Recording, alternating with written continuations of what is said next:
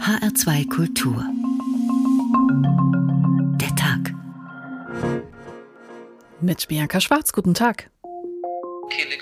Die Bedrohung und die Morde sind real. Wir holen die Rohstoffe aus der Erde und zerstören dabei unsere Wälder, vergiften unser Wasser und wir profitieren nicht einmal von den Mineralien. Es hat nicht mal eine Minute gedauert, da haben sie uns mit Gummi geschossen und Reizgas beschossen. Manchmal arbeiten Soldaten, Polizei und private Sicherheitskräfte zusammen, um den Protest zu zerschlagen. Oft sehen wir auch Ermordungen.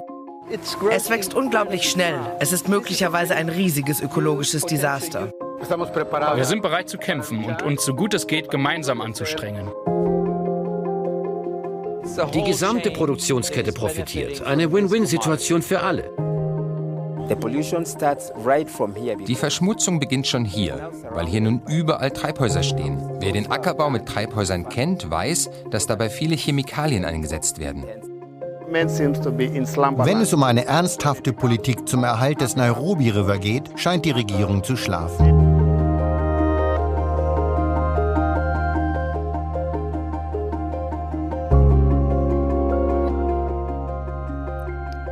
Umwelt und Klimaschutz, das sind in Deutschland heute Themen, die eine Wahl entscheiden könnten.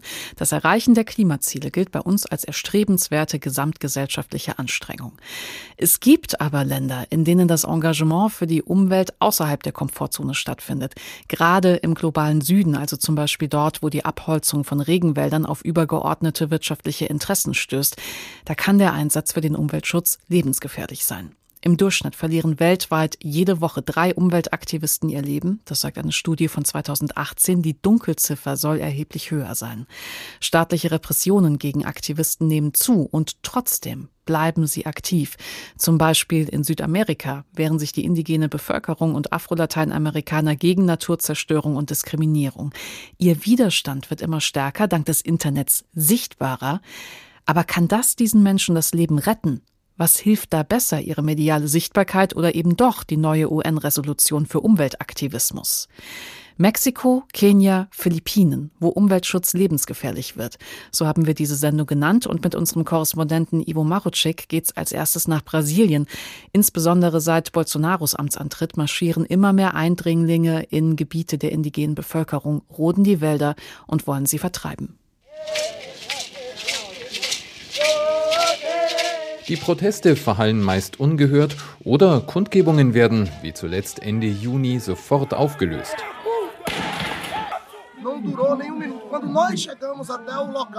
Es hat nicht mal eine Minute gedauert, da haben sie uns mit Gummi geschossen und Reizgas beschossen.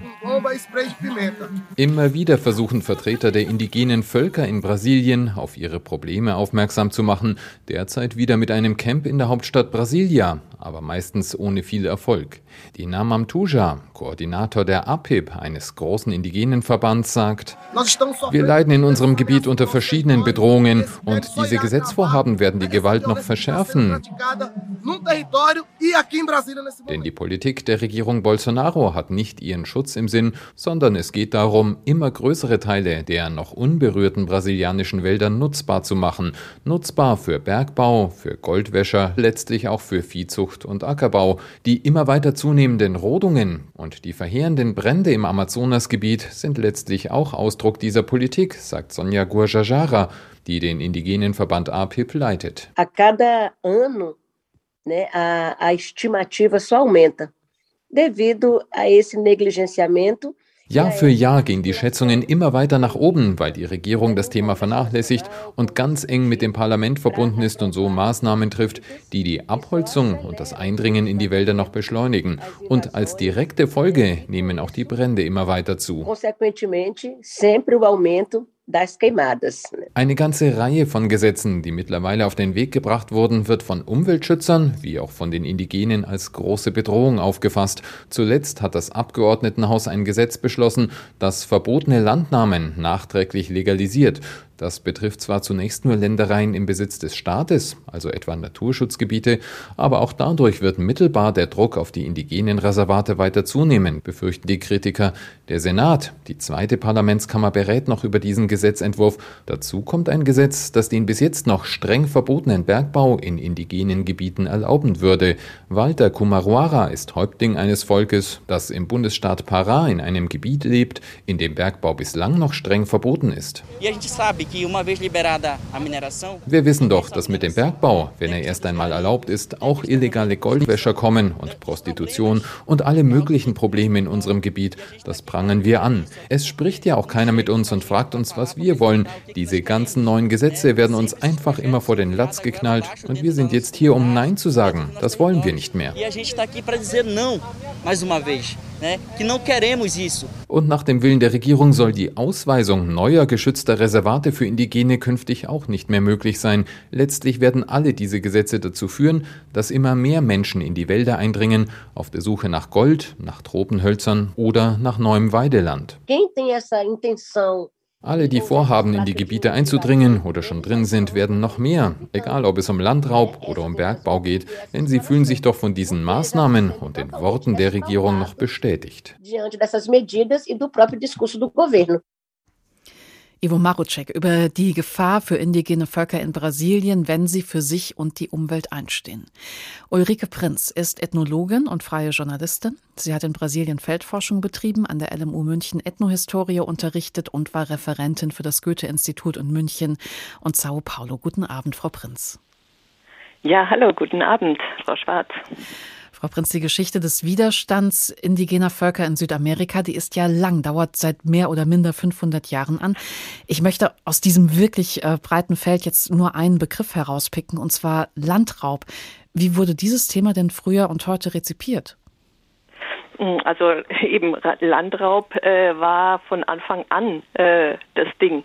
Äh, seit die äh, Konquistadoren kamen nach meinetwegen, also die kamen ja, haben ja zuerst mal die sogenannten Hochkulturen äh, unterworfen und äh, das sogenannte Encomienda-System eingeführt. Also äh, das hieß, äh, die äh, durften Länder sich unter Nagel reißen und die Indigenen als Arbeitstiere wurden ihnen zugeteilt. Also die mussten dann im Silberbergwerk Potosi zum Beispiel arbeiten, Zuckerrohrplantagen und so weiter und starben natürlich wie die Fliegen. Und ähm, ja, und im Grunde genommen äh, geht diese im Gegenzug, genau, das war sozusagen der Deal, äh, wurden sie christianisiert. Mhm. Und äh, genau, also das äh, und da gab es eben auch äh, dann einen, einen Widerstandskämpfer, Tupac Amaru, der ist 1572 hingerichtet worden und äh, ist aber immer noch lebendig, weil äh, er ist sozusagen der Inbegriff äh, für den Widerstand sozusagen der der Che Guevara der Anden. Und ähm, 200 Jahre später äh, hat eben ähm, José Gabriel äh, Condorcanqui hat sozusagen hat äh, sich auch aufgelehnt gegen die ungerechte ähm, äh, die Sklaverei. Er war der Erste, der die Sklaverei abschaffen wollte, noch lange vor ähm, Simon Bolivar.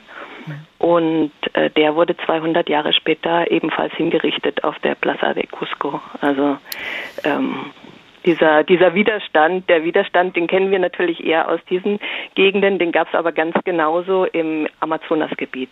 Mhm. Da könnte man ich, ich frage mich jetzt gerade, wo Sie, wo Sie, wo Sie das so ähm, erzählen, ob wir heute eigentlich überhaupt ein richtiges Bild davon haben. Und ich meine jetzt tatsächlich ein Bild dieser indigenen Botschafter. Wie mhm. treten die denn auf? Mhm, mhm. Ja, das sehen wir ja jetzt äh, wieder hier, die aktuellen äh, Ereignisse in Brasilia, Luta Bella Vida. Äh, da wir, wir sehen so viel Federschmuck wie noch nie. Äh, das ist ganz wichtig, weil sie damit ihre indigene Identität äh, quasi zur Schau tragen. Mhm. Aber es ist überhaupt nicht, äh, also, aber es kann uns so ein bisschen ähm, einen falschen Eindruck geben, als würden die Indigenen irgendwie immer noch mit Pfeil und Bogen ihre Rechte verteidigen. Das tun sie nicht, also das tun sie auch vielleicht in einzelnen Fällen, ja, die Yanomami jetzt wieder gegen die Goldsucher, aber ähm, der, der Widerstand ist politisch, der ist hochpolitisch und, ähm, und natürlich auch auf juristischer Ebene äh, wehren sich die Indigenen. Die sind äh, moderne Menschen. Hm, also, Aber ich finde es dann trotzdem ganz spannend, also gerade jetzt zu dieser Zeit ähm, nochmal äh, traditioneller aufzutreten, ne? wo vielleicht ja auch irgendwie die sozialen Medien dafür gesorgt haben, dass mhm. man, dass man da mit, mit anderen Augen drauf guckt. Äh, das war ja früher sicherlich anders, oder? Ja, genau. Also äh, in den 70er, 80er Jahren äh, sind die indigenen Vertreter mit äh, Anzug und Krawatte aufgetreten. Also da wollte man nicht so als Naturkind äh, gesehen werden und jetzt ist es, äh, hat sich das äh, stark verändert und ähm, ist, glaube ich, ein bisschen äh, auch eine Strategie. Ähm, aber gleichzeitig, äh, ja, gleichzeitig ist es auch wichtig für uns zu verstehen, äh, dass, dass wir hier mit, äh, dass wir hier mit Zeitgenossen zu tun haben, dass es moderne Menschen sind, die Handys benutzen, äh, die deshalb nicht weniger indigen sind. Hm. Also. Wie, wie sichtbar, wie vernetzt ist denn dieser Widerstand heute? ja unglaublich äh, gut vernetzt. Also es gibt ja unglaublich viele ähm, India äh, indigene äh, na, mh, ähm, äh, wie sagt man jetzt? Ähm, ähm, Indigene Botschafter, meinten Sie? Oder? Ja, nee, ähm, indigene Vertreter, also mhm. indigene äh, Organisationen gibt es ja unglaublich viele und die haben wiederum Dachorganisationen und ähm, das Treffen jetzt in Brasilia, das dient unter anderem eben auch zum, zur, zur Vernetzung untereinander, um sich noch stärker zu vernetzen. Und ähm, die neuen Kommunikationsmittel sind ja da natürlich äh, sehr wichtig, weil man einfach per WhatsApp überall äh, sich kurz zusammenschließen kann. Und, ja, und äh, sich eben auch besser wehren kann, ja, gegen auch ganz lokale ähm, Ereignisse wo Sie das gerade ansprechen, wie, wie schätzen Sie das denn ein? Was hat dieser Widerstand erreicht jetzt gerade, wir haben es ja in dem Beitrag gerade gehört, gerade seit dem Amtsantritt von Bolsonaro?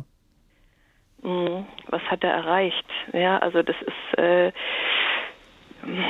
ja mehr Sichtbarkeit wahrscheinlich, aber es ist einfach auch die Dringlichkeit ist so äh, ist so viel stärker geworden. Wir haben es gerade gehört, die Gesetze, äh, äh die sind antikonstitutionell, also die sind gegen die Verfassung und die werden trotzdem durchgeprügelt äh, und und es ist unglaublich, was da, was da, was da passiert, ja. Also im Nachhinein illegale Abholzung legalisieren, ähm, indigene und äh, dann Naturschutzgebiete äh, zu öffnen für Goldsucher. Äh, ich meine, das ist alles ähm, ja und das zur gleichen Zeit, wo wir einfach äh, genau auch ähm, wirkliche Probleme haben, ähm, unsere Biodiversitätsziele äh, zu erreichen. Und es gab jetzt gerade eine, ist gerade eine Studie rausgekommen, die gesagt hat, ohne die Indigenen geht es nicht. Mhm. Also das ist, äh, wir haben in den letzten 40 Jahren ähm, äh, hat unser Planet die Hälfte seiner natürlichen Ökosysteme verloren. Das muss man sich mal äh, reintun. Und gleichzeitig unser, äh, ist unser Ressourcenverbrauch hat sich verdoppelt. Also das ist richtig, richtig ernst und die letzten zehn Jahre, die haben wir verpennt. Da ist nichts geschehen in den letzten zehn Jahren. Und warum? Zum einen, weil die Staaten halt zu wenig ähm, verbindlich, äh, also diese Ziele waren zwar ganz nett gedacht, aber sie waren nicht verbindlich für die Staaten also nicht gesetzlich festgelegt, also konnten auch nicht sanktioniert werden. Und zum anderen tatsächlich, weil die UN äh, nicht auf die Indigenen gehört haben und ihre Kenntnisse und ihre, ihre biodiversen Gebiete einfach ähm, ähm, nicht ähm, ja, sie haben das nicht anerkannt. Also, Wir kommen im Laufe dieser Sendung noch mal ganz mhm. intensiv tatsächlich auf diese okay. UN-Resolution zu sprechen und ähm, auch auf, ähm, auf eine Restitution, die da ein bisschen handgreiflicher ist. Aber äh, was mich jetzt von Ihnen an der Stelle noch äh, interessieren würde, Sie sagen ja, die Lage ist eigentlich jetzt schlimmer als je zuvor, obwohl dieser Widerstand ja da ist. Und äh, diese, die indigenen Völker, das mag jetzt vielleicht äh, pathetisch klingen aus meinem Mund, aber die kämpfen am Ende ja für das Überleben von uns allen. Wir wissen hier alle, wie wichtig die Regenwälder für das globale Gleichgewicht sind. Also deswegen genau. vielleicht noch meine letzte Frage an Sie, Frau Prinz. Mhm. Wie können wir die denn besser und sinnvoll unterstützen? Mhm, mhm.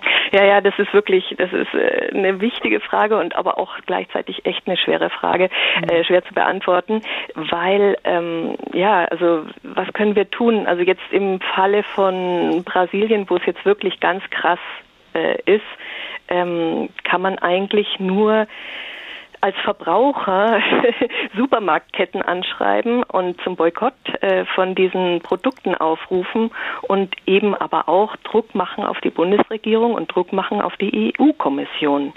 Äh, und äh, es ist immer noch das EU-Mercosur-Handelsabkommen in der Mache, in der Schleife und so, ähm, das kann man eigentlich, äh, das, das müsste man halt so lange stoppen, bis halt diese genannten Gesetze äh, zurückgenommen werden.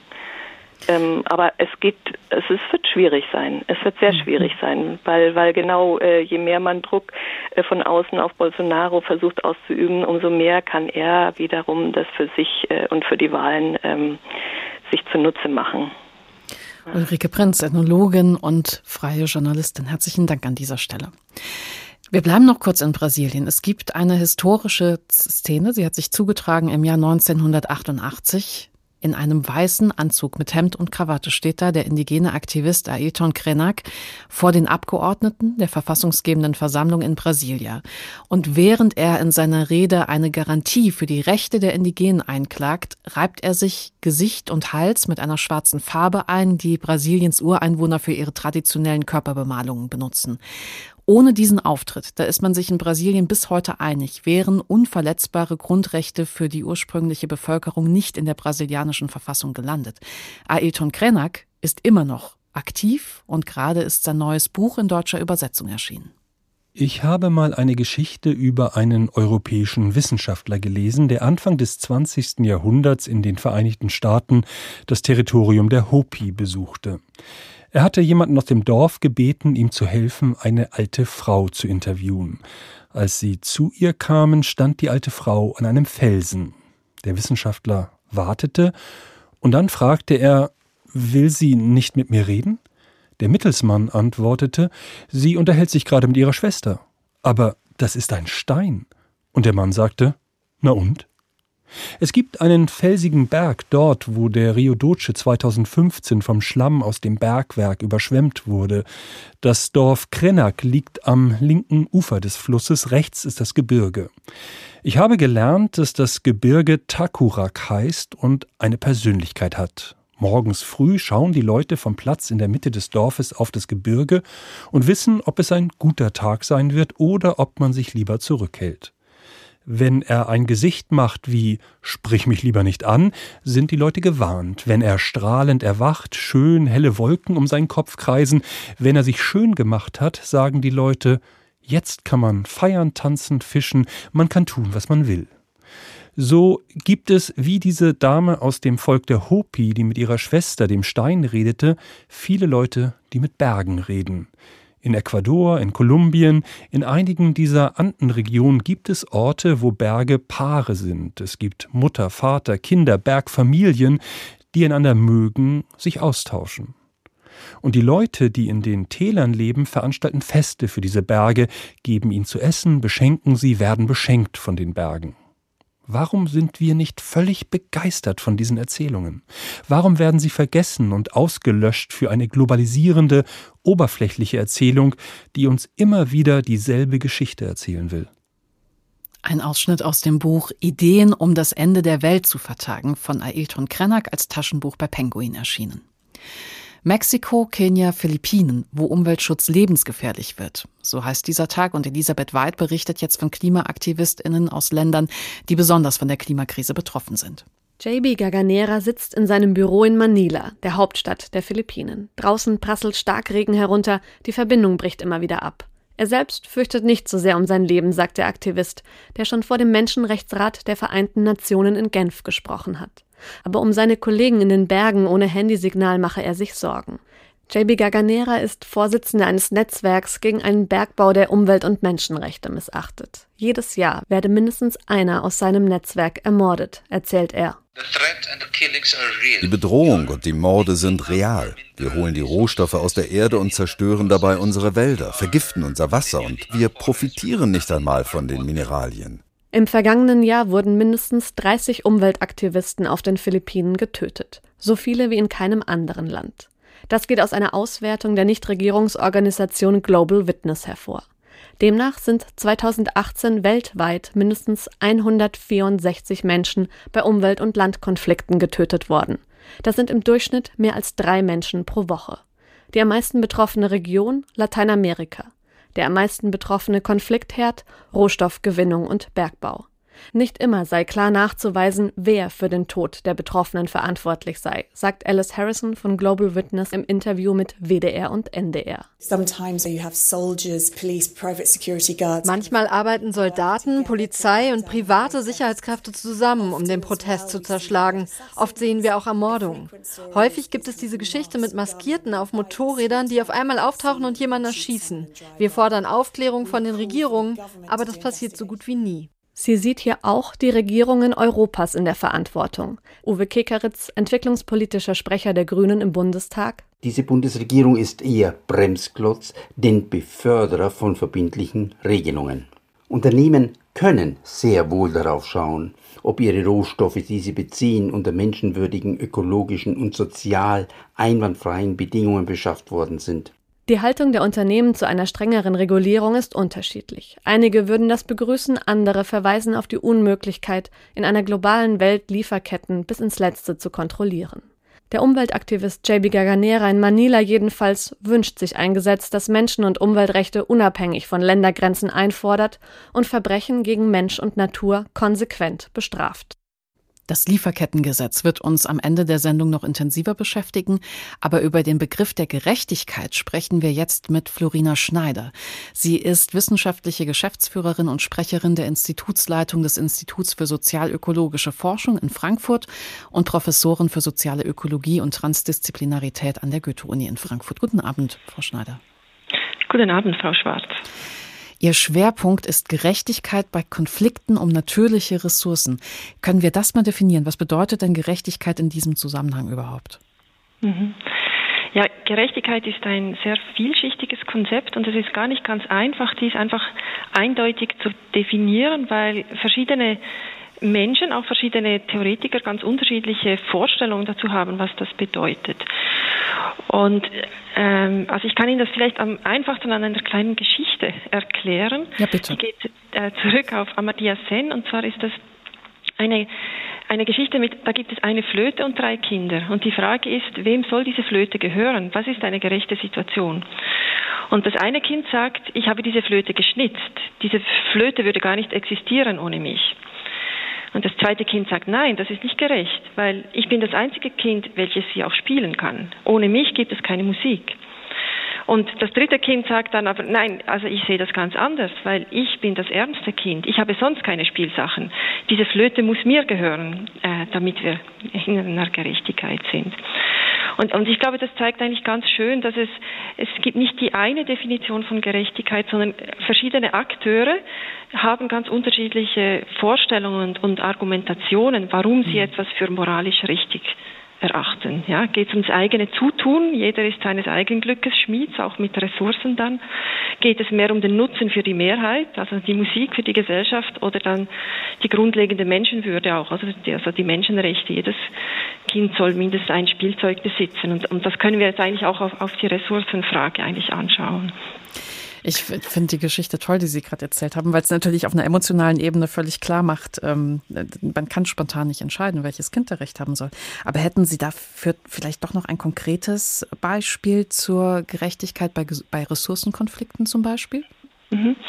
Also ich kann Ihnen eine Situation aus meiner eigenen Forschung in äh, Myanmar zu Landnutzungsfragen und dort äh, konnten wir beobachten, dass es eigentlich einen ganz starken Landnutzungswandel gab über die letzten 20 Jahre. Früher war, waren die Flächen insbesondere von Wald bedeckt, kleinbäuerlicher Landwirtschaft. Und heute gibt es ganz verschiedene Akteurgruppen, die alle eigentlich dieses Land nutzen wollen für ihre eigenen Zwecke und die dann je eigene Argumentationen eigentlich heranziehen. Also das sind einerseits natürlich das Militär, das da eine ganz wichtige Rolle spielt, aber das lasse ich im Moment vielleicht beiseite. Und dann die mhm. großen Firmen, die Land für Monokulturen wollen Palmöl, wirtschaftliche Profite und sie argumentieren eigentlich sehr oft mit, mit rechtlichen Argumenten. Also sie sagen, wir haben gültige Konzessionen. Dieses Land gehört uns, also dürfen wir es auch nutzen. Während dann zum Beispiel internationale NGOs, die möchten äh, Zugang eigentlich auch zu den Entscheidungen über dieses Land für den Schutz, also Biodiversitätsschutz, äh, Wälderschutz, Klimaschutz und sie wiederum argumentieren mit, mit der Frage der internationalen Klimagerechtigkeit oder der Wichtigkeit von Artenschutz, die für die Menschen auf der ganzen Welt relevant ist. Und ja, was ähm, man kann hier spontan eine Sympathie haben für die eine oder die andere Seite und, und dann kommt natürlich auch die lokale Bevölkerung noch dazu, die einfach durch diesen zunehmenden Landnutzungsandrang es immer schwieriger hat, ihre eigenen Lebensgrundbedürfnisse zu decken und, und Subsistenzlandwirtschaft eigentlich zu betreiben. Also hier sind wir dann jetzt wieder bei der grundlegenden Menschenwürde. Hm. Das heißt, Sie bewegen sich in einem Bereich, der eigentlich nur von Kompromissen geprägt ist, wo es, wo es ja auch kein eindeutiges richtig und falsch gibt. Es kommt ja immer darauf an, welche Marge man dann nochmal anlegt. Ja, genau. Ich, ich denke, es ist ganz wichtig, ähm, einfach klar explizit zu machen, welche Aspekte schaut man jetzt an oder welche Menschen äh, schaut man an? Schaut man nur die Menschen an, die jetzt gerade sich um dieses Land kümmern? Schaut, nimmt man auch die zukünftige Generation dann noch dazu, die ja dann zum Beispiel, wenn es um, um den Schutz der Wälder geht, Klimaschutz, da sind ja auf einmal dann auch ganz viele Menschen an anderen Orten betroffen und immer wieder diese Interaktionen, Synergien, Trade-offs anzuschauen. Ja. Hm. Jetzt sind wir ja beim Thema Umwelt und Klimaschutz und da liegt eine Ungerechtigkeit auf der Hand. Die Länder des globalen Südens, die stoßen am wenigsten Treibhausgase aus, aber sie erleben trotzdem die schlimmsten Auswirkungen der Klimakrise jetzt schon, also Überschwemmungen, Dürren, Wirbelstürme, um nochmal ein, zwei Beispiele zu nennen. Mhm. Was fordern wir denn als industrieller Westen von den Ländern des globalen Südens und ist das fair? Mhm, mhm. Ja, ich, ich denke, hier ist eine der großen Forderungen, die immer wieder ausgesprochen wird, eben der Schutz der Regenwälder, weil Wälder als, als ganz wichtige äh, Klima CO2-Speicher ähm, betrachtet werden. Und, und, gerade hier sehen wir wieder diese, äh, diese Spannung, die wir vorhin auch angesprochen haben. Also einerseits können wir sagen, diese Forderung ist ja wirklich sehr legitim. Also gerade eben haben Forschende gezeigt, dass die amazonischen Regenwälder heute erstmals mehr CO2 emittieren, als sie speichern.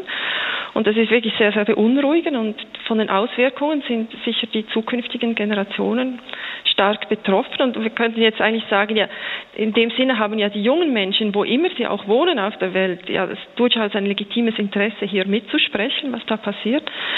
Und auf der anderen Ebene ist das, äh, kann man eben auch gut argumentieren, ja nein, der globale Norden, der so stark in der Verursachung eigentlich, also im CO2-Ausstoß durch die industrielle also durch die wirtschaftlichen Aktivitäten eigentlich involviert war.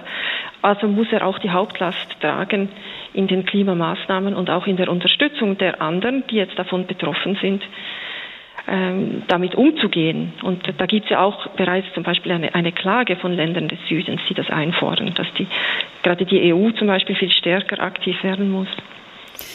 Dann stellt sich ja aber auch die Frage, selbst wenn man so einen Prozess gerecht gestaltet, muss der ja auch nicht automatisch zu einem gerechten Ergebnis kommen. Wie, wie, wie schätzen Sie das ein? Also wie können wir denn zu einer emanzipatorischen Handlungsweise kommen? Mhm, mhm. Ja, das ist wirklich eine, eine, eine ganz, ganz große Frage und gar nicht trivial, weil man eigentlich gesehen hat, äh, in der Forschung auch, dass Gerechtigkeit, was ein gerechter Prozess ist, zum Beispiel wenn wir einen demokratischen Entscheid haben, heißt das nicht, dass das, was dann rauskommt, auch gerecht ist, jetzt zum Beispiel im Sinne der äh, äh, Generationengerechtigkeit.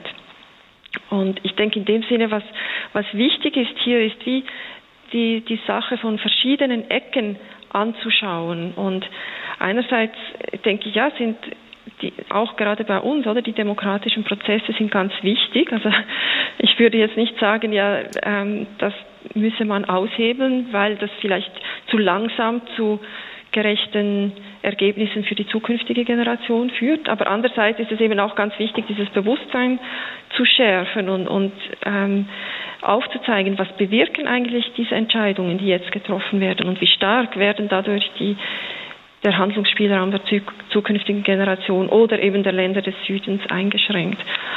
Und ja, wie man wirklich emanzipatorisch ähm, äh, relevant werden kann hier ist ja das ist sehr schwierig einerseits über das Aufzeigen das Sensibilisieren dann aber auch über denke ich die marginalisierten Stimmen immer wieder ähm, sichtbar zu machen, die sonst untergehen im, im Diskurs und über partizipative Prozesse, über, über verschiedene Zugänge. Also egal wie, es wird Zeit brauchen. Florina Schneider, herzlichen Dank. Ailton Krenak ist ein brasilianischer Denker, Schriftsteller, Umweltaktivist, der sich auch dafür einsetzt, dass die sogenannten zivilisierten Menschen doch dringend zurück zu ihrer Beziehung zur Erde finden müssen. Das ist ein Ausschnitt aus seinem neuen Buch. Die Maasai in Kenia gerieten einmal in einen Konflikt mit der Kolonialverwaltung, weil die Engländer ihren Berg zu einem Nationalpark machen wollten. Sie wehrten sich gegen diesen banalen, vielerorts in der Welt selbstverständlichen Gedanken, einen heiligen Ort zu einem Park zu machen. Für mich fängt es mit Parks an und endet mit Parkhäusern. Denn man muss ja die vielen Autos, die überall hergestellt werden, auch irgendwo abstellen. Ein Missbrauch, den sie Vernunft nennen. Während die Menschheit sich immer weiter von ihren Orten entfremdet, bemächtigt sich ein Haufen schlauer Konzerne der Erde. Und wir, die Menschheit, werden in künstlichen Umwelten leben, die von genau den Konzernen gebaut wurden, die Wälder, Berge und Flüsse verschlingen. Sie erfinden super interessante Apparaturen, um uns dort zu halten, entfremdet von allem und mit möglichst vielen Medikamenten. Schließlich muss auch etwas mit dem geschehen, was von dem Müll, den sie produzieren, übrig bleibt. Also stellen sie Medikamente her und einen Haufen Unsinn zu unserer Unterhaltung. Das Monster hat Namen, Adressen und Bankkonten. Und was für welche. Es sind die Herren des Geldes auf der Welt und sie werden jede Minute reicher, die sie die Welt mit Einkaufspassagen pflastern. Sie verbreiten fast überall auf der Welt dasselbe Fortschrittsmodell, das man uns für Wohlstand zu halten zwingt. Die großen Zentren, die großen Metropolen der Welt sind alle Reproduktionen der anderen. Ob man nach Tokio, Berlin, New York, Lissabon oder Sao Paulo geht, man sieht es überall, weil mit demselben Eifer noch unglaublichere Türme gebaut werden, spiralförmige Aufzüge, Raumschiffe. Man kommt sich vor wie bei Flash Gordon. Ein Ausschnitt aus dem Buch Ideen, um das Ende der Welt zu vertagen von Ailton Krenak, aus dem Portugiesischen von Michael Kekler übersetzt, erschienen als Taschenbuch bei Penguin. Mexiko, Kenia, Philippinen, wo Umweltschutz lebensgefährlich wird. So haben wir diese Sendung genannt und die Vereinten Nationen haben in den letzten Jahren zwei Resolutionen verabschiedet, die sich mit dem Menschenrecht auf eine saubere Umwelt und dem Engagement für eben diese befassen. Und das war lebenswichtig. Pascal Fournier. Wer sich für die Umwelt einsetzt, lebt bisweilen sehr gefährlich. Ihr Engagement gegen Abholzung, Brandrodung, den Bau von Staudämmen oder Bergbauprojekte haben 2019 mehr als 200 Umweltaktivistinnen und Aktivisten mit dem Leben bezahlt. Im vergangenen Jahr laut vorläufigen Zahlen sogar weit über 300. Die meisten Morde geschahen dabei in Kolumbien, gefolgt von den Philippinen und Brasilien. Allerdings auch im EU-Land Rumänien wurden 2019 zwei Umweltschützer ermordet, vermutlich weil sie sich gegen die Rodung von Europas letzten Urwäldern eingesetzt hatten. Es muss nicht immer Mord sein. Vertreibungen, Einschüchterungen, Drohungen und Schikanen gegen Aktivistinnen und Aktivisten oder ihre Familien tun ebenfalls ihre Wirkung und sind allesamt klare Menschenrechtsverstöße. Denn im März 2019, Corona war noch ein Fremdwort und Greta Thunberg und Fridays for Future genossen viel Aufmerksamkeit. Da verabschiedete der UN-Menschenrechtsrat eine Resolution, die der Gewalt und den Repressionen gegen Umweltschützer einen Riegel vorschieben sollte. Der Einsatz für Klima und Ökologie wurde als Menschenrecht anerkannt. Aktivisten hießen nun offiziell Environmental Human Rights Defenders, also Umweltschutz, Menschenrechtsverteidiger. Staaten wurden aufgefordert, per Gesetz dafür zu sorgen, dass Umweltaktivistinnen und Aktivisten besser geschützt werden. Staaten und Unternehmen sollten Wege finden, Umweltschutzaktivisten die Teilhabe an umweltpolitischen Diskussionsprozessen und Entscheidungen einzuräumen. Alexander Lurz bei Greenpeace Deutschland, Experte für Frieden und Abrüstung.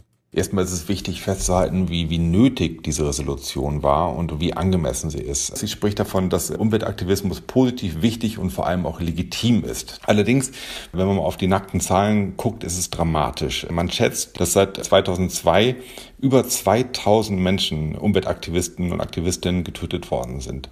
Man schätzt, dass auf jeden toten Aktivisten 20 bis 100 weitere kommen, die entweder unterdrückt worden sind, die verfolgt worden sind oder die widerrechtlich eingesperrt worden sind. Zwei Jahre nach Verabschiedung der Resolution im Sommer 2021 und mitten in der Corona-Pandemie ist die Resolution immer noch richtig und wichtig, sagt Alexander Lurz. Allerdings, die Resolution allein ist nur Papier.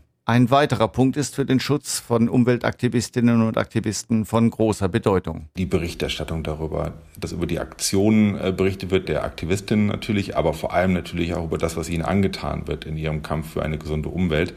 Da kann es nicht genug Berichterstattung geben, weil was daraus folgt, ist eben dann der, der öffentliche Druck auch in Ländern wie Deutschland, äh, wo dann die Bundesregierung auch aktiv werden kann. Haben wir Druck auf die Bundesregierung, haben wir dann irgendwann Druck auf das Drittland, wo das eben vor Ort dann geschieht.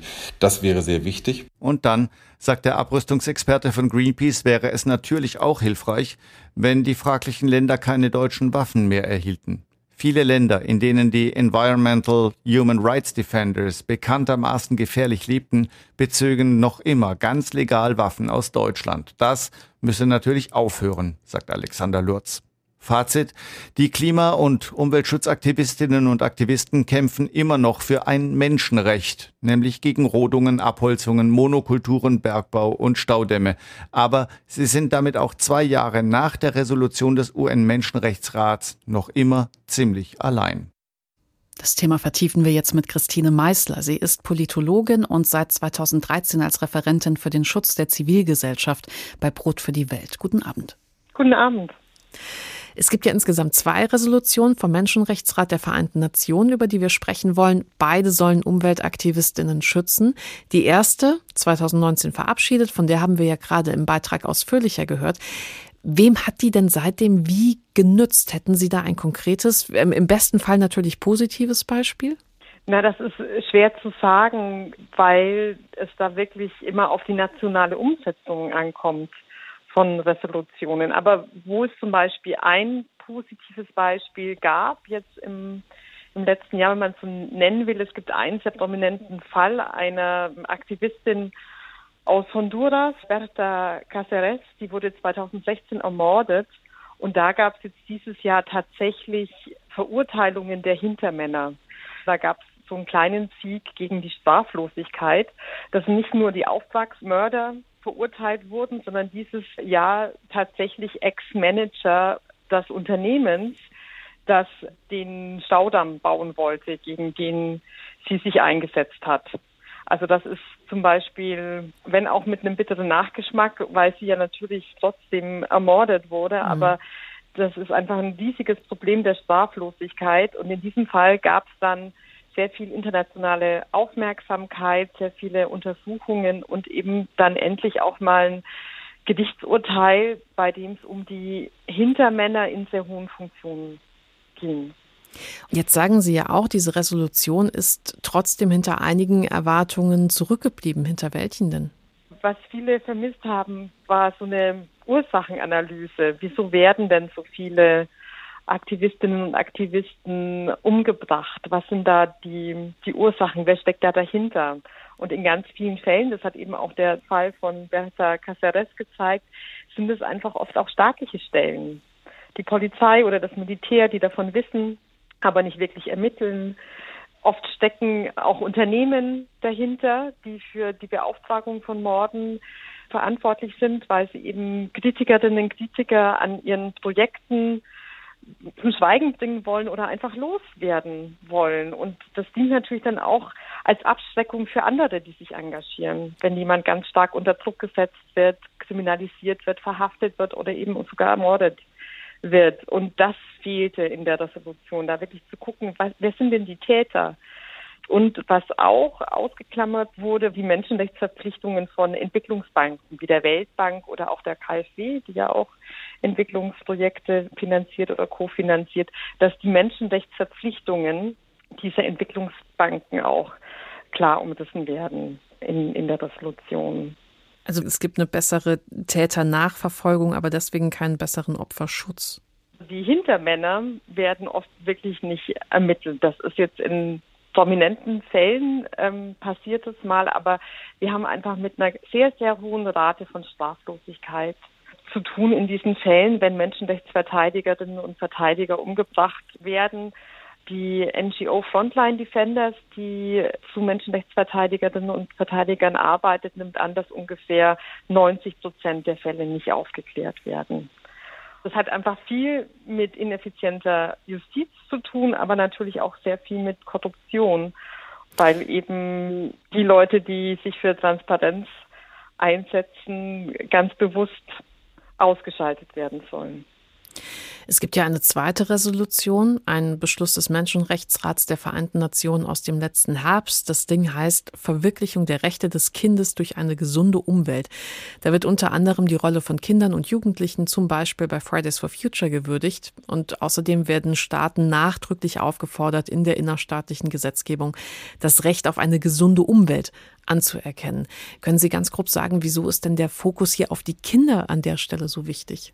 Einmal ist es wichtig anzuerkennen, dass Kinder sich auch engagieren können, dass Kinder sich und Jugendliche sich eben auch für ihre Zukunft einsetzen sollen und dürfen und nicht behindert werden sollen dabei. Ich denke, das ist einmal ganz wichtig. Und zum anderen ist es eben auch so, dass gerade Kinder die Zukunft benötigen, die äh, Vermeidung des Klimawandels wichtiger brauchen als, als ältere Personen, die Erhaltung der Umwelt unglaublich wichtig ist für ihre Zukunft.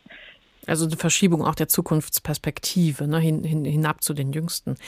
Aber kann man sagen, hilft das alles was? Eine Konsequenz droht ja auch nicht, wenn ein Staat jetzt nicht mitmacht oder sich nicht daran hält. Ja, das ist leider der Wehmutstropfen beim UN-Menschenrechtsrat, der eigentlich ein sehr wichtiges Gremium ist, auch gerade für Aktivistinnen und Aktivisten, die sich für Menschenrechte einsetzen, für die Zivilgesellschaft, weil er einfach sehr viele Probleme offenlegt und dafür sensibilisiert und dadurch auch Schutz entstehen kann. Aber es gibt im Prinzip keine, keine direkte Konsequenz, dass eine Regierung zurücktreten muss zum Beispiel oder dass bestimmte Sanktionen beschlossen werden. Christine Meissler, wir sprechen an der Stelle gleich weiter über eine Konvention, die geht schon wesentlich mehr ins Detail, ist verbindlicher. Aber gerade hatten wir es ja auch insbesondere mit dem Schutz der Interessen von Kindern und Jugendlichen. Und da geht es auch ganz konkret um Fridays for Future. Die Bewegung ist gerade drei Jahre alt geworden und Sophie Donges fasst zusammen, wie sie sich in der Zeit entwickelt hat. Zum dritten Jubiläum sind nur wenige Aktivistinnen und Aktivisten gekommen, wegen der Pandemie. Eine kleine internationale Runde mit Fridays for Future Vertretern aus Deutschland, Italien, Österreich und anderen europäischen Ländern hat sich vor dem Stockholmer Parlament versammelt. Kurze Clips werden eingespielt für die sozialen Netzwerke. Hier protestiert die Fridays for Future Bewegung, seitdem sie nicht mehr auf die Straße gehen kann. Auch in Schweden waren die Fridays for Future Demonstrationen während der Pandemie nicht möglich. Nun sitzt Greta Thunberg jedoch wieder vor dem Parlament. Passanten fotografieren sie, rufen ihren Namen. Meist reagiert sie nicht darauf. Der Rummel um ihre Person gefällt Thunberg nicht. Auch wir sollen bitte nicht nur sie mit der Kamera filmen, sondern alle, die da sind, sagt sie noch. Vor drei Jahren kam die Schwedin das erste Mal hierher mit ihrem berühmten Schild Skolstrejk für Klimatet. Ja, inte mycket, om jag säger så. Seitdem ist nicht viel passiert. Wir haben immer noch eine Klimakrise, die Emissionen steigen an. Die Krise steht nicht im Mittelpunkt, aber auf der anderen Seite ist das Bewusstsein größer geworden und wir sind eine globale Bewegung mit Millionen von Menschen auf der ganzen Welt. Ein kleiner Schritt in die richtige Richtung. Die Pandemie hat die Bewegung ausgebremst. Nun plane man öffentliche Aktionen eben auf Sicht, so Thünberg. Und auch sie selbst sucht andere Möglichkeiten, in der Öffentlichkeit wahrgenommen zu werden.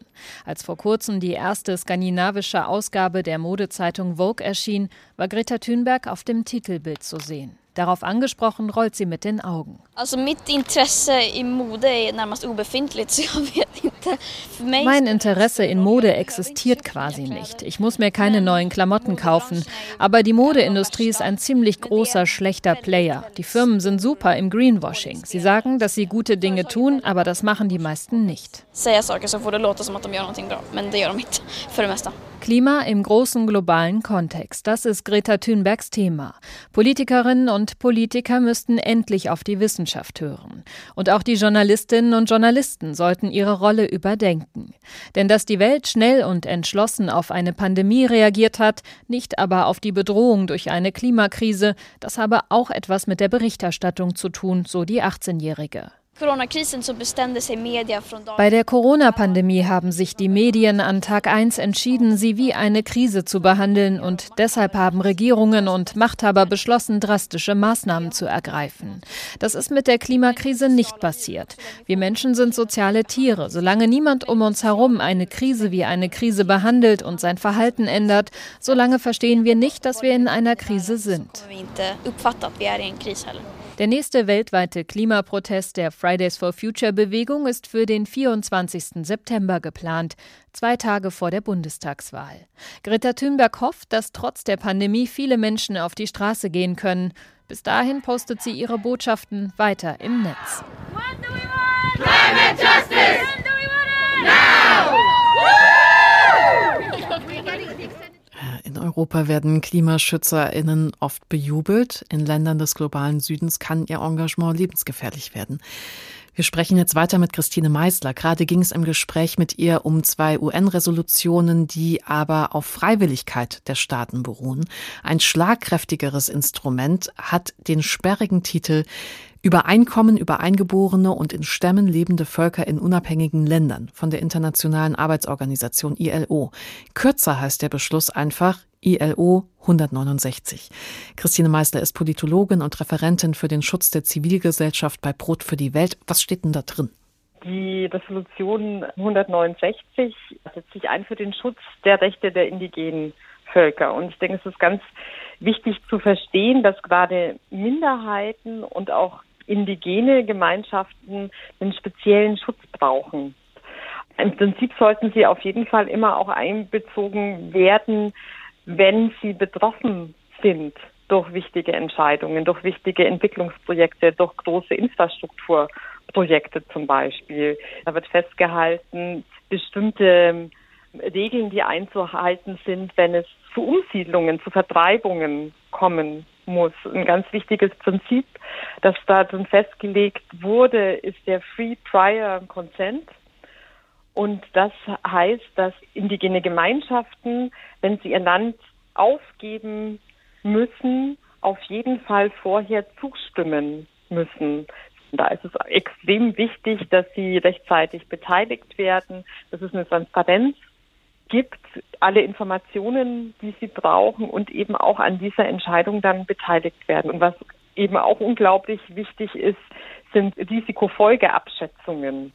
Die Verpflichtung, dass staatliche Akteure, aber auch Unternehmen oder auch Entwicklungsbanken, die das Geld liefern für große Projekte, sich Gedanken machen über diese möglichen Folgen und eben auch die Folgen für nicht nur die Umwelt, sondern auch die indigenen Gemeinschaften, die betroffen sind. Das ist extrem wichtig. Jetzt hat ja noch ganz frisch am 15. April 2021 der Deutsche Bundestag diese Ratifizierung des Übereinkommens unterschrieben. Was bedeutet das denn zum Beispiel für die Handelsbeziehungen von Deutschland? Also das heißt, dass im Prinzip indigene Rechte auch entlang der Lieferkette in Zukunft berücksichtigt werden müssen. Wir haben ja ein Lieferkettengesetz in Deutschland, das auch anerkennt, dass, ähm, dass, wir eine, dass die deutschen Unternehmen im Ausland eine Verpflichtung haben, zu schauen, wie die Produkte produziert werden. Und auch da sollten indigene Rechte berücksichtigt werden, aber eben auch Prüfmechanismen für Unternehmen und für deutsche Investitionen zu schauen, welche Rechte indigener Völker betroffen sind. Wie ist die Umwelt vor Ort betroffen und wie sind Rechte indigener Völker betroffen durch deutsche Investitionen? Das sollte es konkrete Richtlinien geben für die Außenwirtschaftsförderung der Bundesregierung. Deutschland war im April der 24. Staat, der die Konvention unterschrieben hat. Das ist jetzt noch nicht so richtig viel. Wer hat denn diese Konvention bisher ratifiziert oder was sind denn die Mechanismen der Beteiligung?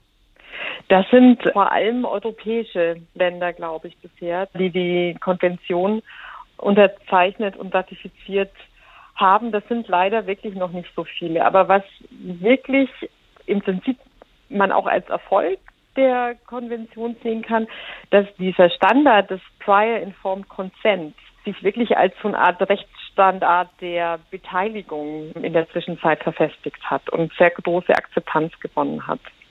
Und das ist ein wirklicher Vorteil. Jetzt hatten wir eben, als wir über die Resolution gesprochen haben, ja auch gesagt, na gut, wenn man sich da jetzt nicht dran halten möchte, droht auch keine wirkliche Konsequenz. Ist das hier anders? Also es gibt zumindest hier bei der Konvention periodische Berichte, die abgefasst werden müssen von den Staaten, die darlegen müssen, so haben wir uns an die Konvention gehalten. Und es gibt dann ein Komitee von Expertinnen und Experten, die an, analysieren, ob die Konvention eben umgesetzt wurde, wie berichtet wird, oder ob es da Verstöße gab. Und das ist zumindest so eine Kontrollinstanz. Keine gerichtlichen Verurteilungen, kein, keine Gerichtsprozesse, aber zumindest Aufmerksamkeit und ein unabhängiges Komitee. Und somit ja auch eine regelhafte Datenerhebung. Das ist doch sicherlich auch wichtig. Ja, das stimmt. Wobei es einfach auch so ist, dass so ein Komitee natürlich auch nur wirklich funktionieren kann, wenn es sogenannte Schattenberichte gibt und es da einfach zivilgesellschaftliche Organisationen gibt, die Berichte verfassen oder auch Medienberichte, die darüber aufklären, ob es zu Verletzungen kam oder nicht. Das ist extrem wichtig, damit so ein Komitee gut arbeiten kann. Christine Meister, was wäre denn Ihr Wunsch an ein schlagkräftiges Instrument in diesem Themenbereich, in dem wir uns gerade bewegen? Jetzt egal, ob es eine Resolution ist, eine Konvention oder eine ganz andere Geschichte. Was würden Sie sich denn als effektives Instrument wünschen?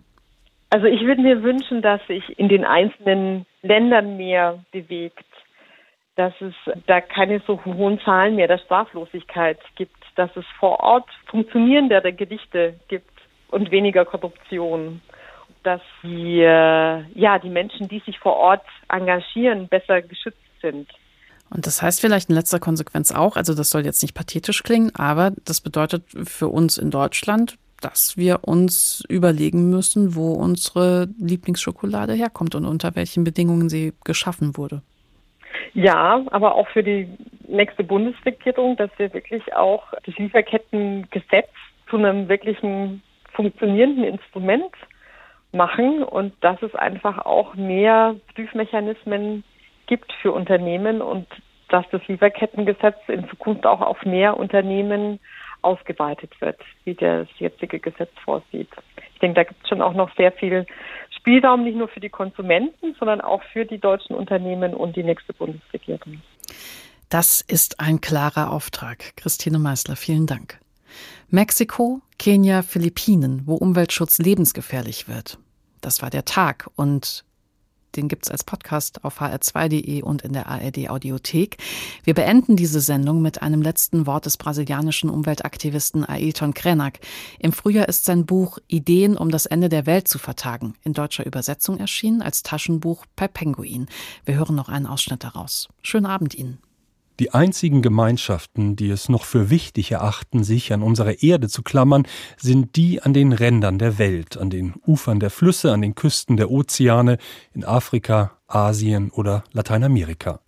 Es sind indigene Aborigines, eine Untermenschheit, denn es gibt eine Menschheit, die sozusagen in Ordnung ist und eine rohe, ungehobelte organische Schicht unterhalb, eine Menschheit unterhalb dieser Schwelle, eine Bevölkerung, die sich an die Erde klammert, als würde sie Erde essen, von der Erde gestillt werden, auf der Erde schlafen, in die Erde gewickelt. Das Organische dieser Leute ist störend, so sehr, dass die Konzerne immer mehr Mechanismen erfinden, um diese Kinder der Erde von ihrer Mutter zu trennen. Lasst uns das trennen, dieses Durcheinander von Menschen und Erde. Am besten wir schicken Bagger dahin, eine Planierraupe. Lieber keine Leute, Leute machen nur Schwierigkeiten. Und natürlich sind Leute nicht dafür ausgebildet, mit dieser Ressource namens Erde umzugehen. Eine Ressource für wen? Nachhaltige Entwicklung für wen? Was genau soll da nachhaltig erhalten werden? Die Vorstellung, wir Menschen hätten uns von der Erde gelöst und lebten in einer zivilisatorischen Abstraktion, ist absurd. Sie unterdrückt die Diversität, verleugnet die Vielfalt der Lebensweisen, Existenzen und Gewohnheiten. Sie gibt allen auf der Welt ein und dieselbe Speisekarte, dasselbe Kostüm und, wenn möglich, auch dieselbe Sprache.